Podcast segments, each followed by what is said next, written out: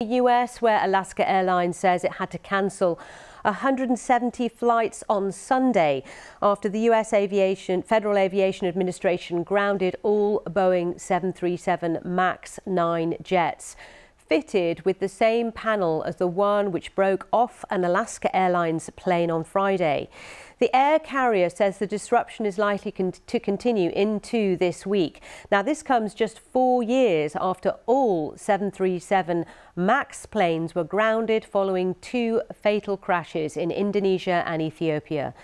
Since the plane has come back into service, there have been a number of high-profile problems with the programme, including electrical faults and quality control issues. So how much of a wake-up call is this for Boeing? Well, let's talk to Jane Foley, Head of Foreign Exchange Strategy at Rabobank. Good morning to you, Jane.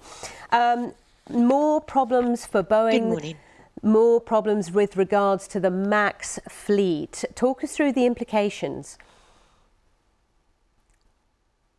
Well, first of all, uh, the, the, the airlines that uh, were involved in the deadly, those awful deadly crashes uh, a few years ago, those were the MAX 8.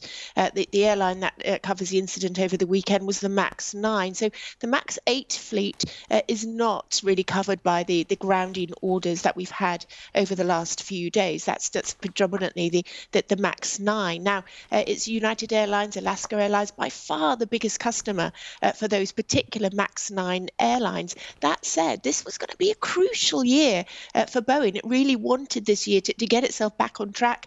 Analysts assuming that they may have delivered around about 500 MAX 9s this year at a time when the airline industry is really clamoring out for, for new aircraft because it was been such a busy year last year. So uh, hoping for a profitable year this year, and that now looks far less likely.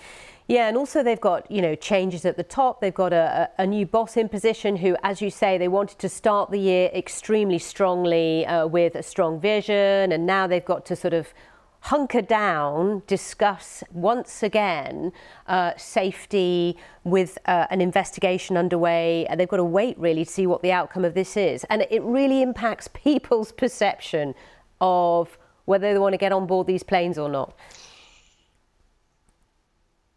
Well, that's right. You know, reputational risk is huge for any corporation, and particularly when people's safety uh, is at risk. So, this no doubt will affect people's perceptions of the whole of the MAX fleet, and that's that's over a thousand uh, uh, aircraft, not just the MAX nines, which were just the, the ones that uh, were involved in this particular incident in Alaska Airlines uh, over the last few days. So, it will uh, across a huge amount of of, of, of people's perceptions not only that, of course, it's not just about Boeing, it's about their suppliers too. For instance, uh, I was reading this morning a Bloomberg report suggesting that Spirit Aerosystems, which makes about 70% of, of that um, framework of, of that particular plane, uh, well, Bloomberg was reporting that there's been systems with, with um, staff retention, with, with labour strife, with, with actually the nuts and bolts, literally, of that particular fuselage. So, so the, the investigations over the next few days and the next few weeks, maybe even longer,